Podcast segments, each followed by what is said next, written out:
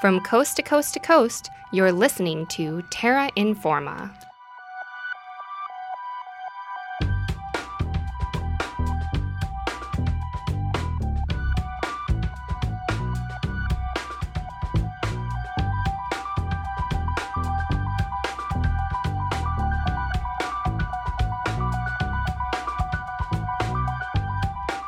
Welcome back to Terra Informa. I'm Ben Penner. And I'm Caitlin McNabb. And we'll be your host for the next half hour of environmental news from across Canada and around the world. This week, Terra Informer Hannah Cunningham spoke with Madeline Stout, an undergraduate student pursuing a BA in planning who also works as a research assistant for University of Alberta human geographer Dr. Damian Collins. Madeline received a grant from the Undergraduate Research Initiative to look at homelessness and winter in Edmonton, where she investigated topics such as how weather factors into homelessness responses in Edmonton, and if the city's homelessness policies take adaptation to winter weather into account. This week's interview will give us a researcher's perspective on how exposure to Edmonton's weather affects those who spend extended periods of time outside during the winter months. The conversation investigates how climate change related impacts are affecting Edmonton's housing insecure and homeless populations, and looking at what it means to be a winter city.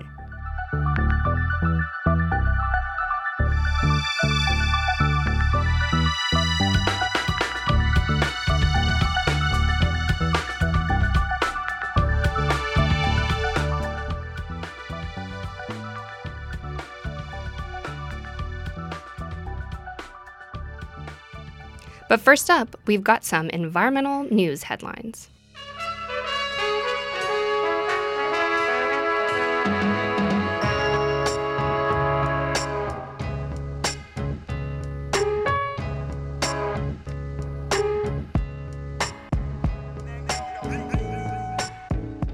A study revealed that the water in Victoria Harbour is likely the most polluted water along the British Columbia coast. The OceanWise program called Pollution Tracker examined 55 communities along the coast of British Columbia and found that the Victoria Harbour and Fraser River are the most polluted out of the areas researched. The three year study consisted of analyzing sediment and mussel samples from various locations, ranging from Prince Rupert down the coastline to Victoria. The results can't draw conclusions about risks to human life or marine life, however, they do provide a baseline for future tracking. A number of pollutants found in the water are historical contaminants that are reflective of Victoria's industrial history. For example, the study found polychlorinated biphenyls, or PCBs, which used to be used in things like coolants, flame retardants, and paint, but are now banned. It shows just how long these contaminants last in our environment. These results support findings that killer whales along the Victoria and Washington coasts have been found to have the highest concentrations of PCBs in any mammals in the world. Not all pollutants found are historical, which points to the need for all Canadians to be aware of what we are putting into the environment since substances will often eventually find their ways to our beloved coasts. The study's findings are projected onto an interactive map on the website pollutiontracker.org, where you can see the exact composition of pollutants found in specific areas.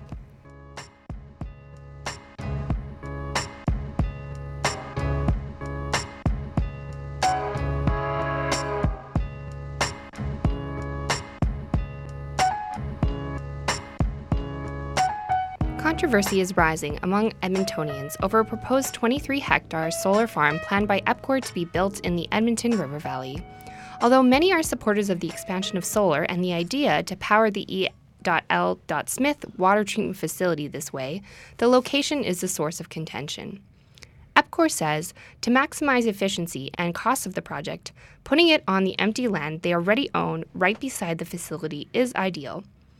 They say that they have mitigated risks in order to ensure that the overall impact will be positive. But some environmental and community groups are opposed to the development of the river valley due to worries about disturbing wildlife and setting a precedent for further urban expansion into the treasured parkland. Proposed ideas for alternatives include rooftops and a nearby transportation and utility corridor.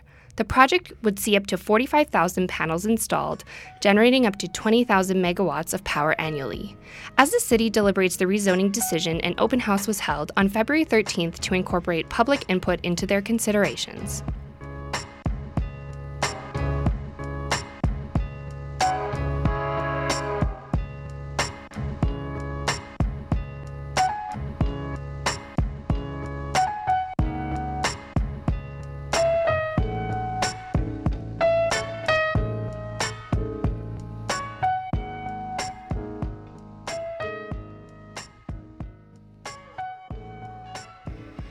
Report from Edmonton's city auditor David Wiun has revealed some disappointing numbers about the city's residential waste diversion rate. Edmonton's goal was to divert 90% of residential waste from landfills, and the waste management facility has been recognized as best in class for years. The city auditor has called Edmonton's figures unreliable and instead calculated new diversion rates. He calculated these rates by looking at waste entering the facility, the amount of this material that is recycled and composted, and then the remaining amount taken to landfill. The results were much lower than the goal of 90%. The best performance in a given year was a rate of 49.5% diversion in 2013. The worst performance was 37.5% in 2016. These numbers have been decreasing since that time. Why is this happening? One finding was that 25% of recycled material went into the landfill because it could not be sorted properly. Deputy City Manager for Operations Doug Jones also explained a decrease in diversion rates because Edmonton started accepting commercial, industrial, and construction waste in 2012. Suggestions to increase waste diversion were to require homeowners to separate organic waste and ban items like textiles, glass, and plastic grocery bags from garbage. It was also found that Edmonton has no requirement for apartment buildings to have an option for its occupants to recycle. The discussion of a new waste plan took place on February 23, 2018.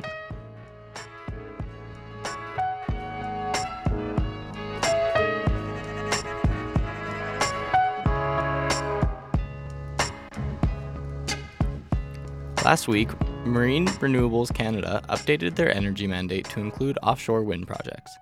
Marine Renewables Canada was previously only focused on tidal and wave energy, but with a recognized increasing need for energy production and the experts at their disposal, the MRC has chosen to expand their horizons in hopes of expanding our coastal renewable energy collection. The MRC came to be from the ashes of cancelled government funded projects in the Vancouver Island area in 2003. After the government withdrew this series of tidal and wave projects, the experts and industry members continued to meet and eventually came up with the Ocean Renewable Energy Group, or OREG, in 2004, and they later rebranded as the Marine Renewables Canada in 2012.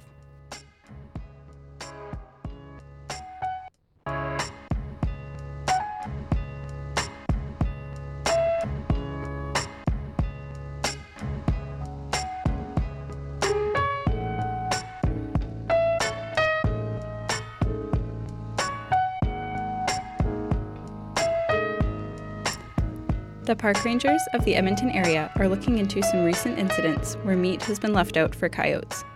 The rangers have been quoted saying that the meat has been reported in the Mackenzie Ravine and they will, start quote, use whatever authority we have to enforce to try to solve this, end quote. In the past years, there has been an increasing amount of research into the wild coyote populations of the Edmonton area. This research has been done by the University of Alberta in coordination with the City of Edmonton looking into how these coyote populations behave in the city, such that negative human coyote interactions can be limited.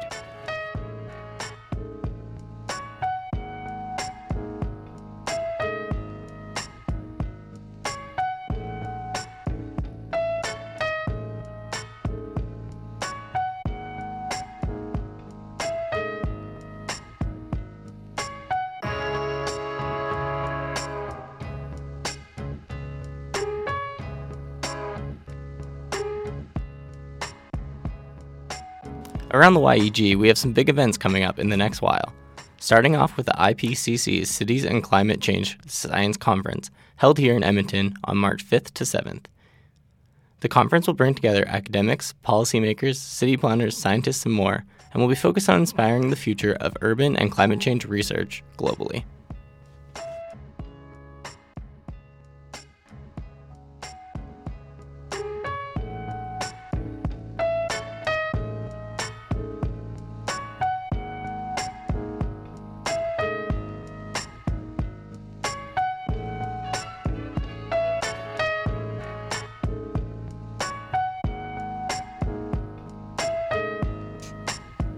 Next up, we are hearing an interview with me, Hannah Cunningham, and Madeline Stout, a research assistant here at the University of Alberta, who has looked at winter and homelessness in Edmonton, and to what extent the city's homelessness policies consider adaptation to winter weather.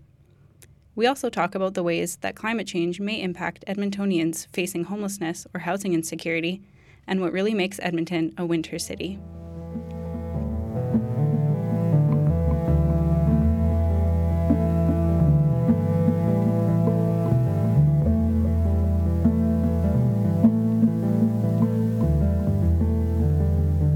Hi, everyone. My name is Hannah Cunningham, and today we're going to be talking to Madeline Stout, who is a research assistant in the Human Geography Department. And we're going to be talking about climate change and how homelessness can factor into the conversation and the different impacts on homelessness. So, welcome, Madeline.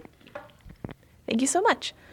So, my name is Madeline. I'm in my last year of a BA in planning um, and have been working with a human geography professor, Dr. Collins, on some kind of human geography related topics, mostly looking at homelessness and um, the right to housing, human rights, which is kind of a, a recently a news topic in Canada with the new um, housing strategy. Um, so URI wonderfully grant, uh, gave me a grant to look at winter and homelessness specifically in Edmonton, and I was trying to see um, to what extent homelessness policies considered um, how they'd have to adapt in winter, and to what extent Edmonton's winter city policies considered that kind of very, very necessary need group. Um, and we do often think about homelessness, but it's definitely people who are facing housing insecurity or low income as well. If you can't afford to heat your house, if you can't afford to buy your child a new winter coat, um, those are gonna, that's going to bring up problems as well. And then, of course, people who are lacking in access to warm, dry shelter. So, yeah, looked into those policies, found unsurprisingly, not a whole lot of overlap. Um, definitely some really important initiatives happening in the city trying to protect people when things get dire. Um, but I would really love to see some more proactive approaches. Um, so rather than opening the LRT when it's minus 20, which is definitely a, a mechanism that has a role to play, but how do you actually reduce the people who need the LRT? Um, and a lot of that is going to be housing first type initiatives. Once you house people, a lot of the other problems are easier to deal with. Um, Something that's also interesting to note, and I kind of touched on already, is uh, extreme weather is not great for pre-existing health conditions, and that's something that's pretty common in chronic in people who are chronically homeless.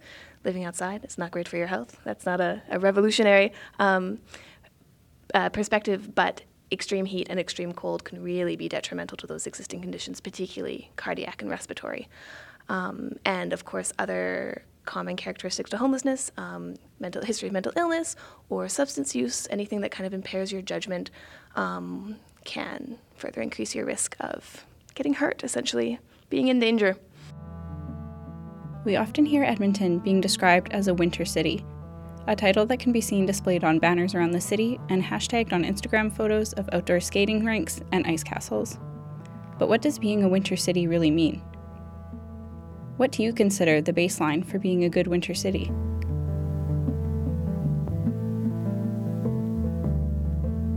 What is this whole thing about Edmonton being a winter city yeah. besides just that we have a really long winter? um, yeah, so the Winter Cities movement is kind of an international um, affair issue, I suppose, looking at, yeah, northern cities that are very cold and how they need to think about planning differently, think about how they design their cities differently because of extended winter months. Um, the city of Edmonton is a proud member, as far as I can tell. Um, they, so we have a, a Winter City initiative, um, which consists of kind of a an original public consultation and then um, kind of a vision like the, the Winter Cities Initiative and then uh, an implementation plan, which breaks it up into four working groups, um, kind of delving into things like winter design, winter economy, and different how things are going to function differently and how when you design things well for winter, it actually makes them better year round as well. The Winter City Initiative, I don't want to get, well, I am critical of it, but it does do some wonderful things. Like there are some really wonderful ideas about how to make winter more enjoyable, less isolating, which is important for everyone. Um, but I really do feel that kind of the, the baseline, the benchmark, the first goal of being, you know, a world class winter city is no one freezes to death. Surely that's the absolute basic measurement is no one died this year. That was an accomplishment. Um, I'm neither an environmentalist nor a doctor, but uh, the way climate change will change weather could be really interesting to homeless health. Um, we might see more mild temperatures, but my understanding is we're going to be looking at more kind of weather events, so more storms, um, which will increase kind of health risks to people who are unfortunately stuck outside or stuck without appropriate heating in their houses.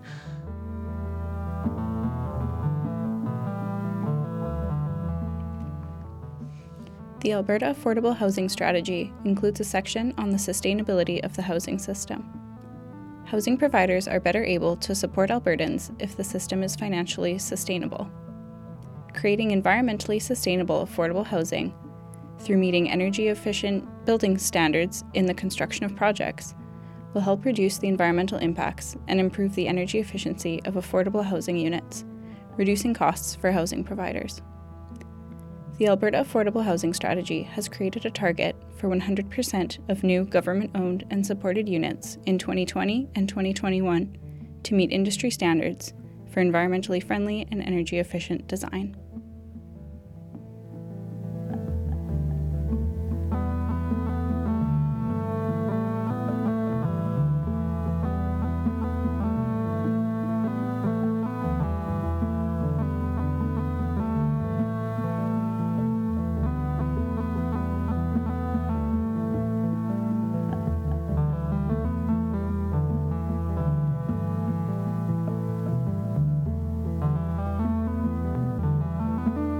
How are sort of some of these initiatives um, incorporating like environmental sustainability or some of these different um, concepts. I know I've seen like sustainability sort of mentioned in some of these documents, but do you have any idea of how they're sort of trying to integrate some of these concepts into their plans? I want to say the short answer is they're not. Like the Oh, definitely okay. the chief priority is social sustainability, getting people out of harm, like into a safe, supportive environment, and that is the number one priority. Um, A big struggle. So there's kind of the seven biggest municipalities in Alberta have all committed to ending homelessness in varying degrees by various dates. Um, and for example, in Calgary, a big struggle is affordable housing. Um, and so I guess something that could be part of their initiative would be when they're building affordable housing, targeting at this, making sure it's um, appropriately uh, LEED certified or sustainably environmentally built for energy consumption. Um, but when the priority is just to get people into housing as quickly as possible, I don't see that being a major consideration. Um, so, Housing First is kind of the current uh, way to address homelessness. Previous previous homelessness policies really prioritized um, people getting sober, um, people taking their medications regularly, and they really needed to kind of meet those benchmarks in order to be considered for um, subsidized housing or free rental free housing. Um, housing First, as the name suggests, prioritizes housing. I- It functions on the idea that it's much easier to address things like um, addiction or any kind of underlying issues when you have a stable house. Um, usually, there are no requirements placed on accessing that housing except meeting with a support worker. Could be once a month, could be once a week, depending on the organization and what their um, requirements are. But essentially, there's no caveats placed on you accessing that housing when you're going through a Housing First program. Um, there have been troubles with this because it really does rely on affordable housing. It relies on those service providers being able to find rental units they can afford with whatever budget they have, whatever funding they've received. Um, so, for example, in somewhere like Medicine Hat, it's going to be much, much easier to find cheap rental, get people housed, move on from there, versus Calgary or even Edmonton, the bigger cities with the higher rental rates. Much harder to get people into units that are in locations that they want, or near to transit, or near where they want to be. Are there any unique research topics in regards to whether it's city planning more broadly or housing insecurity and homelessness um, that come with Edmonton being a winter city? Yeah, so um, one of the most interesting things about this issue is, of course, the first thing that springs to mind is exposure, being stuck outside or not having access to um, a winter coat, boots, etc. But it is actually a bit more complex than because of a lot of the other.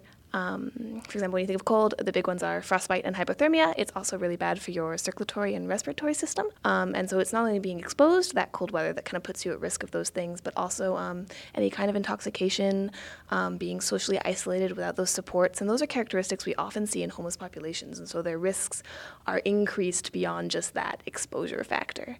Um, and in Edmonton, that escalates because we spend so much time below below zero. It's something for even people who are housed. For example, elders often express feeling isolated in winter because they don't want to go walk on slippery sidewalks. Um, children get stuck inside because parents don't want them out in the cold, um, or even just people are less inclined to go out for a walk, go out for a drive, even when it's that cold and it is yeah detrimental to everyone's well-being. Um, and that is something that the winter cities initiative really does try and address and look at and improve it's also that kind of isolation is also really important as a support network, and it's something that a lot of low income and or homeless people are lacking. Is that I can't afford to heat my house. Who can I stay with? Kind of thing. Not that that is in any way a stable situation, but it certainly helps kind of ease ease the edge. It is interesting to note that it is relative. So, for example, um, people who are dealing with homelessness in Australia are going to have a much lower tolerance for cold weather. They're going to start to see detrimental health impacts at higher temperatures than people from Winnipeg. Um, but they're also going to deal with those high temperatures a lot better. Which impacts of climate change do you think will have or currently have the biggest impact on those who are facing housing insecurity or homelessness? Yeah, so it's definitely kind of a mixed bag. Milder temperatures in winter will like will help a lot of people in their survival strategies, but things like wet wetter weather, so more melting snow, more slush can be really dangerous to people who don't have boots to change into, socks to change into, somewhere to go and dry off. Um, also, uh, summer can get quite dangerous when we look at drought. Um, the number one thing is dehydration, um, and it's kind of interesting to note that when it gets hot like that, we know that that's when the city actively shuts off public water. They turn off public water fountains, spray parks for valid reasons, but they're uh, really playing a role in cutting off that such a such a necessary access to water when temperatures increase, and that's gonna that's gonna be something that will happen more often, I'd imagine. What are some of the key challenges in dealing with homelessness and housing insecurity in Edmonton? So something that came up, um, for example, in summer uh, service providers don't really worry about people getting from the drop in in the day to the shelter at night and getting to their doctor's appointments. That's not really something, that's not a big issue. Walking is not a concern, but in winter, that time outside, or particularly like that hour between when the drop in center closes and the shelter opens, can be really quite dangerous um, when temperatures are plummeting and the transportation becomes a really big question and specific issue. It's a ton of great information. So, yeah, thank you so much for agreeing to talk to us. No problem at all. Thank you so much.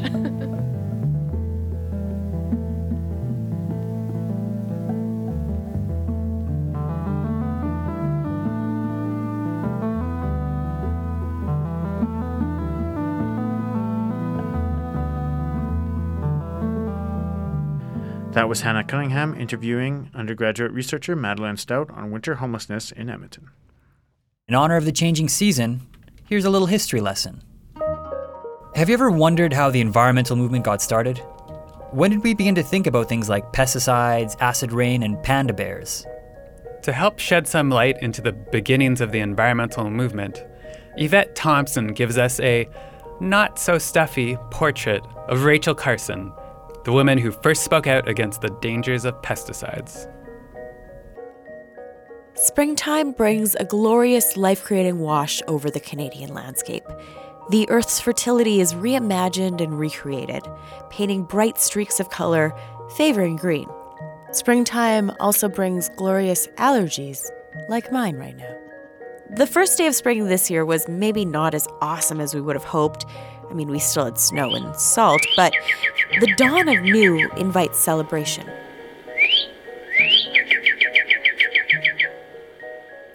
Or a hush. Silent Spring, Rachel Carson's seminal work, was published in 1962, only two years before her death. Rachel challenged every Joe, Bob, and Alice to consider humanity's impacts on nature and to consider specifically how synthetic chemicals impact the ecosystem. Silent Spring was the trigger that led to the ban of DDT production domestically.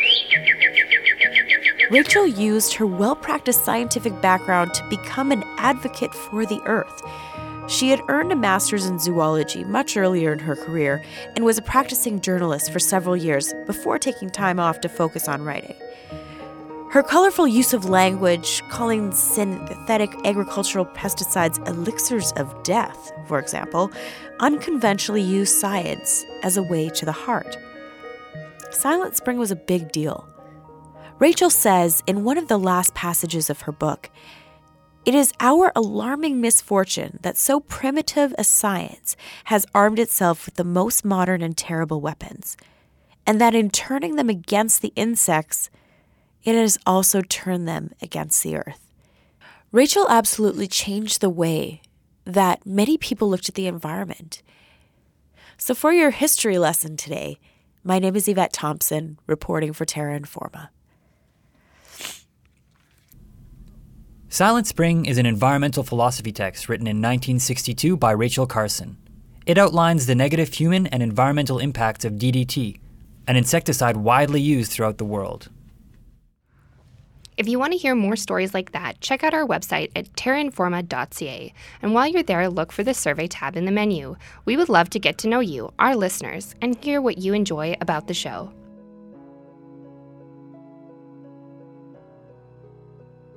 Have you ever wanted to be on the radio? Terra Informa is recruiting. If you want to join our team and share your stories, check out the About Us tab on terrainforma.ca.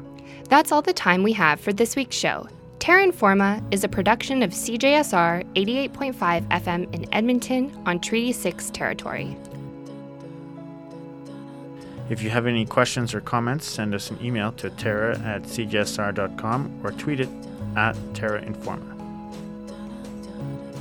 Visit us at terrainforma.ca and subscribe on iTunes.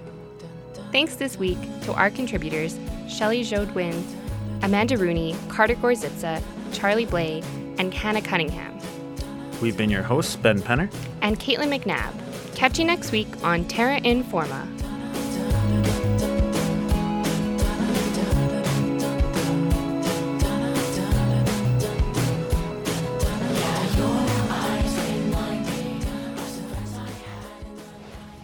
Some of these doesn't really make sense, but Whatever. They can't, only like, get to hear it Yeah, once. I was like you only hear it. So they can't be probably like, what?